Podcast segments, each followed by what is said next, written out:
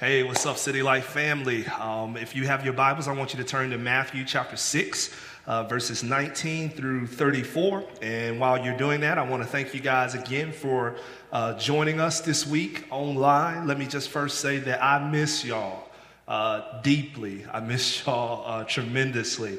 Uh, but in order to continue to protect those that we love, we love you and we miss you.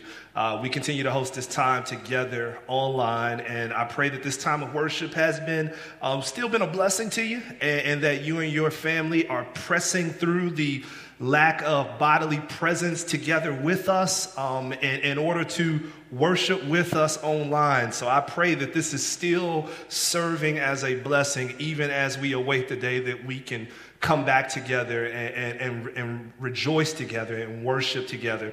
Um, but, but while you are uh, turning to Matthew chapter 6, uh, verse 19, I just want to um, talk a little bit about, again, the times that we're in. I'm reminded more and more each day of how life is changing um, with the arrival of this virus around us. Uh, more, more than ever, you see people taking precautions with with masks and with gloves in the grocery store. You see um, the numbers in our nation and even in our state continue to climb. Just this past week, literally just a few days ago, we discovered the, uh, that Warren County had their first official COVID 19 case. And so, in the midst of all that, there is a tendency for us uh, to begin to, to begin to experience unhealthy amounts of anxiety. We begin to see fear and anxiety and anxiousness begin to creep in. And, and that anxiety, that anxiousness, that fear begins to consume our lives, begins to consume our hearts, begins to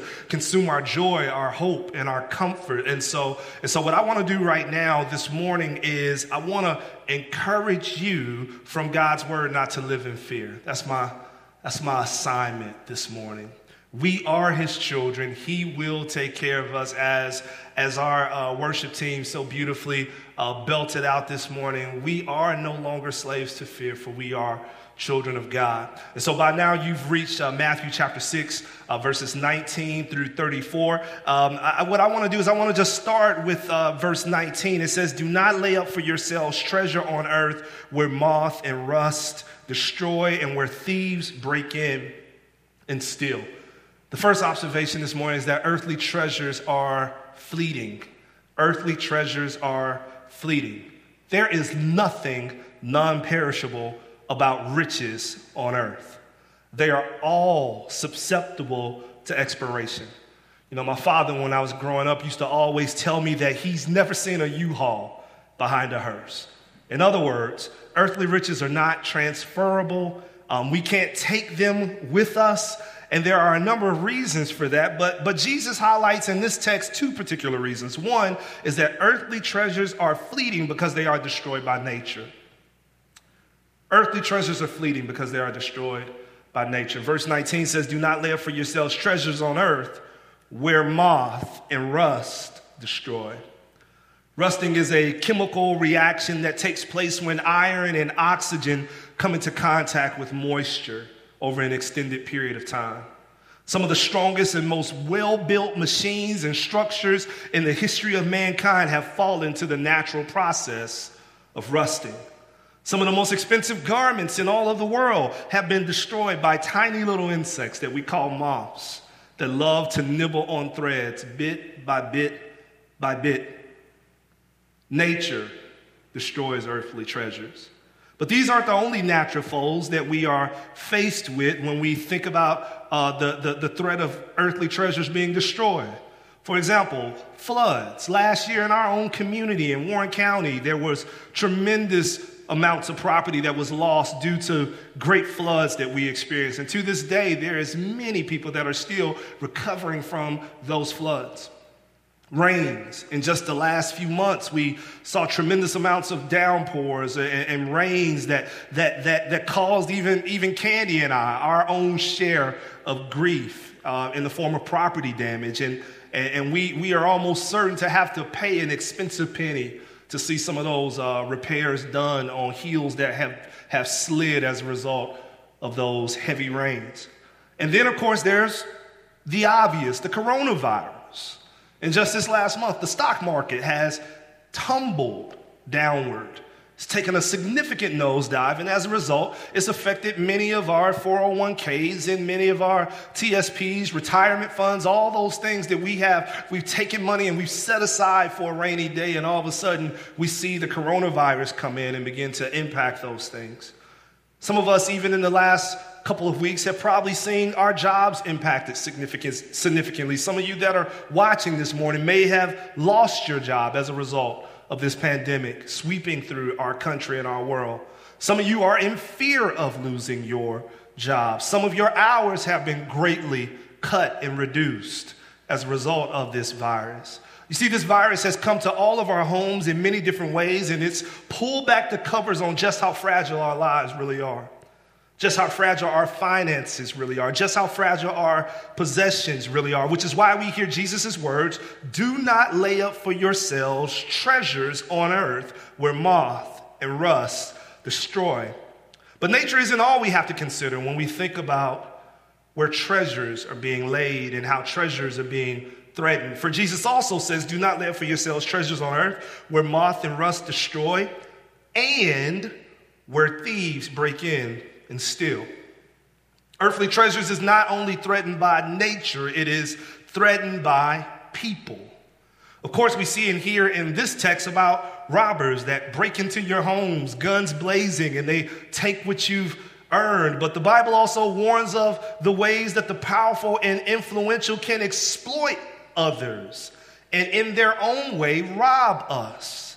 In other words, earthly treasures are not only susceptible to, to blue collar, uh, strong arm robbery type of theft, but they're also susceptible to white collar type of theft.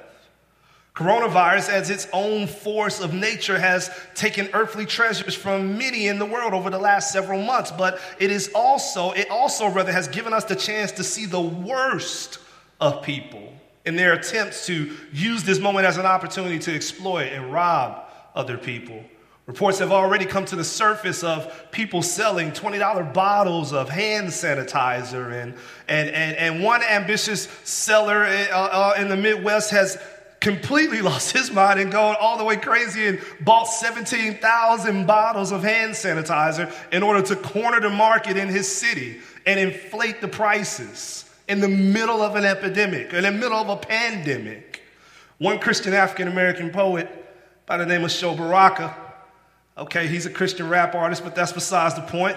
He captures this blue collar and this white collar theft in these words. When I'm at work, I watch my pockets for them corporate thugs, but when I'm at home, I watch my back for those Crips and Bloods.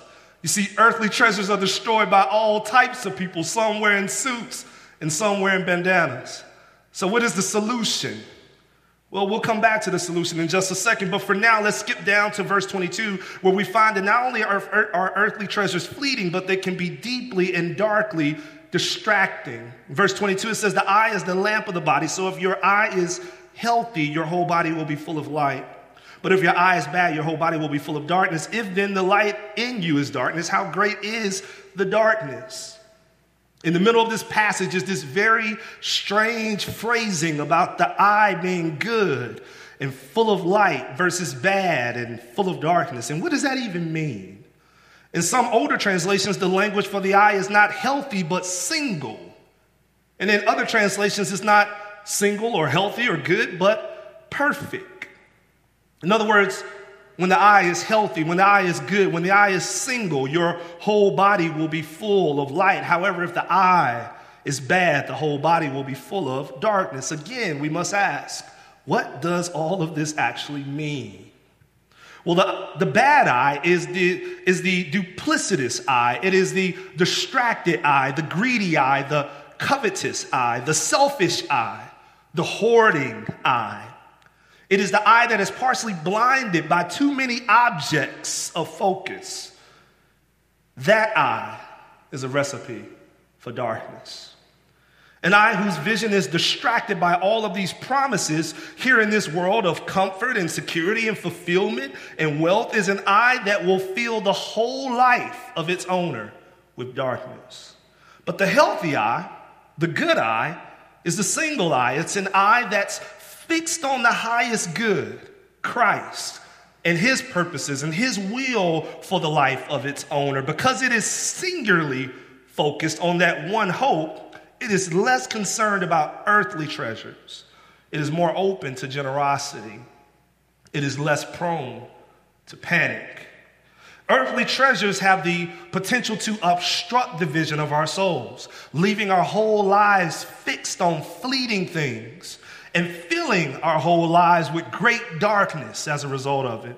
But the good eye, the soul's vision that is fixed on Christ, fills the whole body with the light, joy, love, peace, and hope of Christ.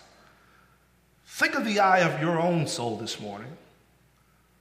What is your soul gazing on? What is your soul's gaze fixed on?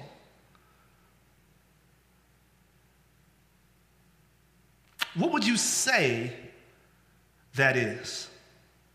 And why would you say that it is? Is it Christ? Is it other things? Has it led to duplicity? Has it led to distraction? Has it led to trying to focus on several things as the most important things rather than the one true thing that is worth our focus? It has all of that distraction and obstruction of our soul's vision led to darkness in our soul. Earlier this week, I, I read articles that were written by Christian writers that were trying to pit the health of our elders against the health of the economy, saying we can't have both. We got to sacrifice one for the other. What has the duplicity of our vision led to in our souls. If the eye is duplicitous, unfocused, if the eye is evil, it lets darkness in. And how great is that darkness, Jesus says. Oftentimes, when we describe the merits of abortion, we describe it in terms of opportunities. The birth of a child blocks us from certain opportunities, while the abortion of that child frees us to take advantage of certain opportunities. There was one actress in particular recently who was awarded with the coveted Golden Globe for Best Performance. And in her acceptance speech, she took time to celebrate her decision to abort her child. Because in so many words, she said that had that not had that decision not been made, she would have been blocked from so many opportunities. If the eye is duplicitous, unfocused, it lets darkness in.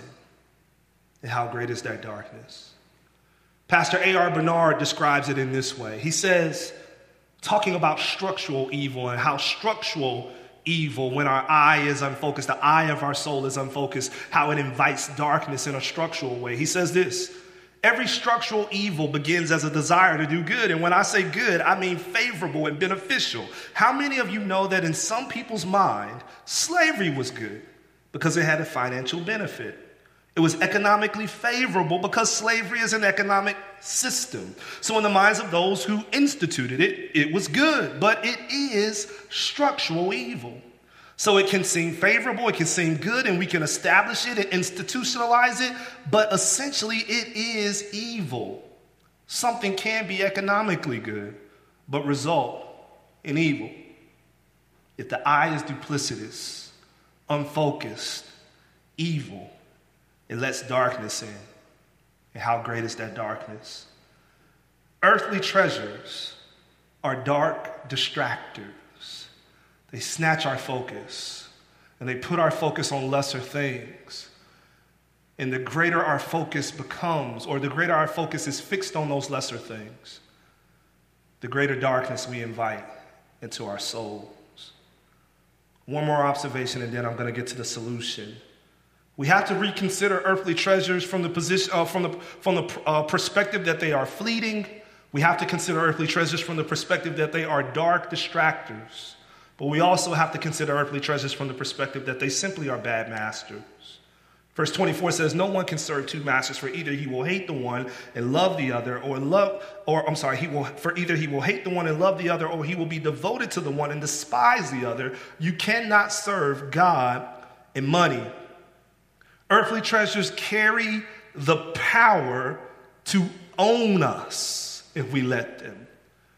It is often the case that the very thing in which we seek mastery over ends up mastering us if we are not careful and watchful.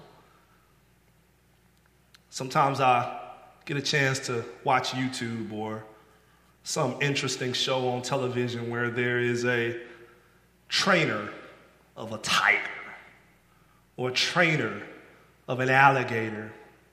He's doing all sorts of neat tricks with the alligator Maybe he has the alligator open his head, open his mouth, and he puts his head in and takes his head out. Well, every once in a while, you watch these shows, and the trainer puts his arm in, and it doesn't come back out because the alligator snatches down, or the tiger takes a bite, decides he's a little hungrier than the trainer thought he was that day. Because, see, there are certain things that you think you can master, but if you're not careful, you'll lose an arm. Money is very much like that. See, there is oftentimes when we think we have mastery over these things. Our American westernized appetites have oftentimes worked tirelessly to make two masters exist peacefully with one another. We try our best to, to, to crown money with righteousness and to make it a righteous master or to, or to, or to dignify it or sanctify it to make it holy in a certain way. We try to, we try to, for example, the prosperity gospel is our attempt to, to try to sanctify money. But folks, these masters, are diametrically opposed to one another. Jesus says explicitly that you cannot serve God and money. They are moving in completely opposite directions. Allowing money to master us leads us or leads to us making decisions without the kingdom's interest in mind, but rather with the intent in mind to just simply keep our money. Allowing money to master us leads to us making decisions not for the kingdom's sake, but to make more money. The allegiance to one requires a denouncing of the other. And guess which one is the poorest master and should be denounced? You guessed it money. Money is not meant to satisfy you. It's not meant to complete you. It's not meant to make you whole. It's a tool, and we have to wield it like a tool. And when we allow it to master us, it leaves us damaged, and it leaves us empty, and it leaves us anxious. Earthly treasures leave us empty, leave us anxious, leave us damaged if we try to make them master, just like all idols do. Jeremiah 2, Jeremiah speaks the words of the Lord, and he says, For my people have committed two evils. They have forsaken me, the fountain of living waters, and have hewed out cisterns for themselves, broken cisterns that can hold no water. These are idols. Idols cannot hold the waters of our satisfaction, the waters of our joy. Earthly treasures make for bad masters. Now, as we turn to the latter half of this passage, beginning in verse 25, I want to make sure that we notice that one of the most important words in this entire text is the first word in verse 25, and that is this word, therefore. Therefore is the connector of verses 19 through 24 to verses 25 through 34. The word is a very important literary tool because it carries the ability to give reasons to our actions. See, the actions in verses 25 through 34 are about worry, anxiety, anxiousness, and they are fitting for the times that we are living in. Verse 25 says, Therefore, I tell you, do not be anxious about your life, what you will eat or what you will drink, nor about your body, what you will put on. Is not life more than food, and the body more than clothing? Verse 31, skipping down, it says, Therefore, do not be anxious, saying, what shall we eat, or what shall we drink, or what shall we wear for the Gentiles? Seek after all these things, and your heavenly Father knows that you need them all. Don't worry about what you're going to eat, Jesus says. Don't worry about what you're going to drink, Jesus says. Don't worry about what you're going to wear, he says. Or don't worry about whether or not you're going to find hand sanitizer. Don't worry about whether or not you're going to find those bottled waters. Don't worry about whether or not you're going to even be diagnosed with coronavirus. Well, let me caveat before we get too deep into all of this, and everybody's like, well, Pastor, you, you speak for yourself on that. But let me caveat, let me just say this. The presence of preparation is not the same as the presence of worry. In other words, just because I go and I look for hand sanitizer doesn't necessarily mean that I'm no longer trusting God. The absence of worry does not require the forfeiting of wisdom. Jesus says, Don't be worried about what you're going to eat, but it doesn't mean that He is encouraging, not, encouraging you not to go to the store and to pick up items and to cook, in other words. However, this worry that Jesus is describing is the sort of posture that consumes us. It's the kind of worry that leaves us living our lives for money rather than God. It's the kind of worry that darkens our ability to discern right and wrong or right from wrong. It's the kind of worry that ca- causes us to force God to the bottom of our priority list rather than at the center where all of our other priorities are set around. Jesus is connecting, or Jesus is calling us away from this worry, and he's connecting his call not to worry with his commands in verses 19 through 24. In other words, the handling of worry, the handling of anxiety rightly is most often tied to how we view earthly treasures. If we decide to handle, or, or if we desire to handle anxiety rightly, we must handle earthly treasures rightly. Let me draw this out further. What I'm saying is that nobody serves money for money's sake. Nobody throws all of their attention and their time and their effort at money simply for money's sake. Nobody thinks suicidal thoughts when losing money just for money's sake. And no one makes arguments for letting people suffer and die in order to preserve money just for money's sake. And yet, all of this is happening right now around us. And all of this has been happening around us for as long as we can remember, even long before coronavirus. So, if, if we aren't doing these things for money's sake, then why are we doing them? We're doing them for comfort and security's sake. You see, money is often seen as the ultimate source of comfort and security, and nowhere is that more the case than in the United States of America. Money gives us a sense of safety, it gives us a sense of ease, it gives us a sense of being shielded from suffering, it gives us, gives us a sense of being kept. You see, oftentimes I believe that if I have money in my pocket, then I'm going to be okay. And when I don't have it, I tend to think that I'm not going to be okay. The amount of peace I have concerning whether or not my life will actually be okay becomes directly tied to how much money I actually possess. But here's the odd and crazy thing, even about that type of thinking as it relates to money.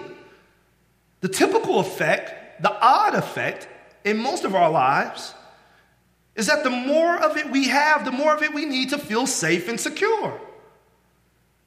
The more of it we have, the more of it we need to feel that comfort. In other words, what ends up happening in the typical person's life is that a person with a household income of 25K can't no longer imagine living with 15K.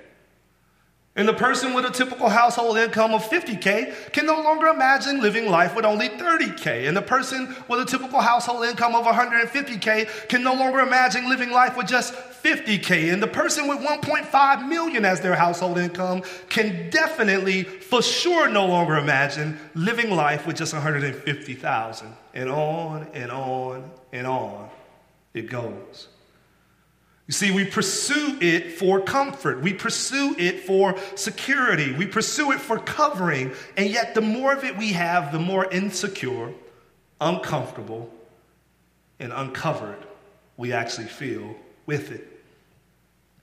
J.D. Rockefeller was one of the wealthiest men to ever live. At the peak of his wealth, he had a net worth of about 1% of the entire US economy.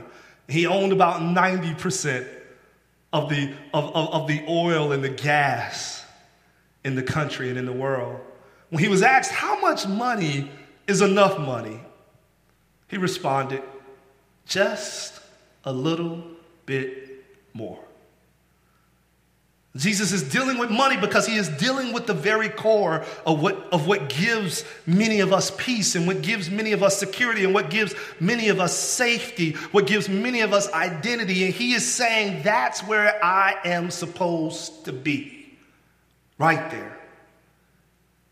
Our tendency to worry becomes a heart problem tied directly to our money and to earthly treasures because it comes as a result of us inwardly believing that our money is a better provider of safety and security than our Savior is. These are the reasons you hear these commands in the verses that precede verse 25. Don't let money own you. Don't live for earthly treasures that are fleeting. Don't allow your eye or your focus to be fixed solely on earthly provisions. Each command is a heart call to turn away from our tendency to believe that our comfort and security rest in the abundance of what we have here on earth. That's a lie. It does not rest in what we have in this earth. It rests in the creator and sustainer of this earth. Look at verse 32 with me. It says, For the Gentiles seek after all these things, and your heavenly Father knows that you need them all. Jesus is uncomfortably clear here for us. What he's saying is that the Christian who lives in the kind of anxiety that says there is no hope unless I compromise God's standards of righteousness the Christian who lives in the kind of anxiety that says, I must forsake God and serve money and make and, and make money in order to be safe and secure. The Christian who lives for, for, for in, in the kind of anxiety in the now that can't live without the treasures of this earth. That Christian lives as if he has no God. He lives like the Gentile in making the connection to the Gentiles, what Jesus is doing is saying that that person lives as if they have no real God. Let me ask you a question this morning. How are you approaching life right now in this very moment in light of this pandemic sweeping our world through our world? As you look around this nation, even, and as you see these viral numbers skyrocketing, what are you saying to yourself? Where is your hope rooted right now? Let me close by giving you two anthems that you should be singing. The first anthem is in verse 20 through 21, chapter 6. It says, But lay up for yourselves treasures in heaven, where neither moth nor rust destroy, where thieves do not break in and steal, for where your treasure is, there your heart will be also. Lay up for yourselves treasures in heaven. How do we deal with the reality of a pandemic that threatens to take our sense of security and our sense of safety? By making sure we redirect our sense of safety and security to a more sure foundation. How do you deal with it? By making sure that you are not allowing your sense of security and safety to rest in fleeting things, but to place your sense of security and safety in the hands of God, in the hands of Jesus Christ, where it belongs, to lay treasures in heaven, to work unto the kingdom, to live unto the kingdom.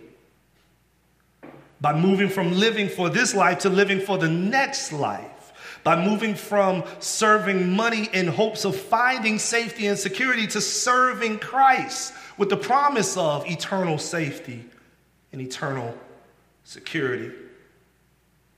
But the second anthem is just as important. The second anthem is found in verse 33 of chapter 6. But seek first the kingdom of God and his righteousness, and all these things will be added to you. Now, let me, let me share something very important to you. Notice that Jesus' answer to the reality of earthly comfort and security being threatened moth and rust, thieves breaking in and stealing, moth and rust destroying. Notice that his answer to the reality of earthly comfort and security being threatened by people in nature is not to promise that it will never be stripped from us.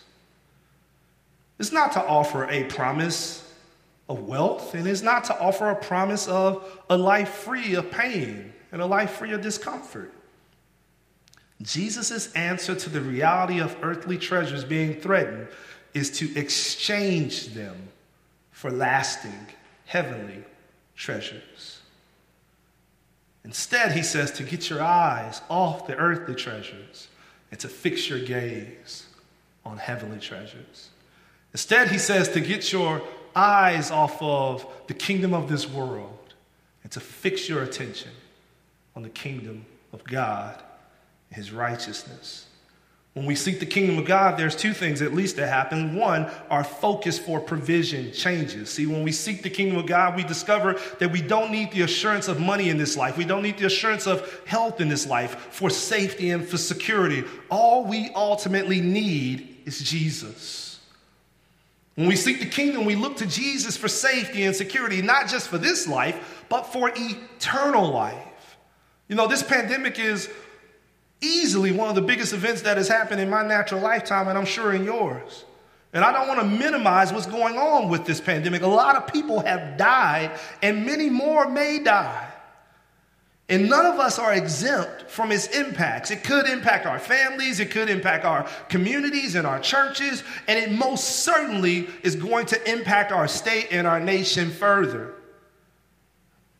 But even though this is one of the most one of the biggest events in my life, and even though it's one of the most impactful events in my life, it is not the biggest threat to my life because it poses no threat to my eternal life.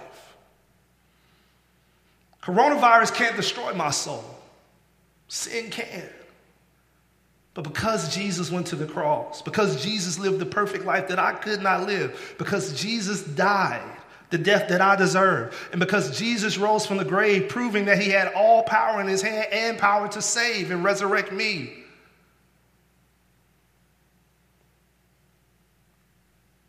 Because Jesus paid the cost for my sin, the biggest threat to my life has been vanquished. My greatest fear, the destruction of my soul for eternity, has been erased. So, if our God is capable of conquering uh, uh, our eternal threat, then we can take confidence that this temporal threat is not outside of his reach. But something else happens when we seek the kingdom. We receive the assurance that God will provide. It says, But seek ye first the kingdom, or seek first the kingdom of God and his righteousness, and all these things will be added to you. What are these things? The things mentioned in verses 25 through 33, the things that we need clothing, food, drink, water, our needs. In the midst of this pandemic, all kinds of worries begin to creep in our minds. What are we going to eat? Jesus says, Seek me and I'll feed you. What are we going to drink? He says, Seek me and I'll give you drink. Where are we going to get our supplies from? He says, Seek me, and I will get you everything you need. The Bible says in Hebrews chapter 13 that we are to keep our lives free from the love of money and be content with what we have. For God has said, Jesus has said to us that I will never leave you nor forsake you. It continues and it says, so we can confidently say, The Lord is my helper. Listen, I will not fear. What can man or coronavirus do to me?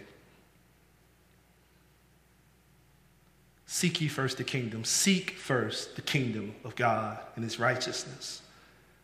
And all these things will be added. Jesus will provide in this life and in the next. If nothing else has happened during this pandemic, here's the one thing I pray has happened and is happening for each and every single one of you watching, and it is this you are seeking Him more. The kingdom of God means the rule and reign of God. And I pray that if nothing else has happened for you during this pandemic, the one thing that has happened is that you are seeking his rule and his reign for your life. I pray that you are seeking for him to be the center of everything. To be at the center of your decision making, to be at the center of your wallet, to be at the center of your calendar, to be at the center of your ambitions, and yes, to be at the center of your sense of safety and your sense of security, your sense of rest, your sense of joy, your sense of peace, and your sense of hope. Because, family, there is nothing else that was meant to be that for you but Him. So seek Him. Seek Him, and He will be found. Let's pray. God, we love you, we thank you, and we give you all the praise and glory and honor. We ask and we pray, Lord God, that as we seek your kingdom and your righteousness, that you will provide, Lord God, all that we need. Help us, Lord God, not look to lay our treasures here and not look to lay our security here and our safety here and our comfort here, our hope here, our joy here, our rest here, our satisfaction here. But help us, Lord God, look to you and lay it all on you, Lord God. Father, may we find hope in you, rest in you, peace in you, peace in you, safety in you, security in you, so that no matter what happens in the midst of this pandemic, our anchors, Lord God, will be set and will be sure, Lord God, We'll be strong and we'll be steadfast because they are anchored in you. Lord, we love you, we thank you, and we give you all the praise, glory, and honor in Jesus' name. Amen. God bless you. Love y'all. See y'all soon.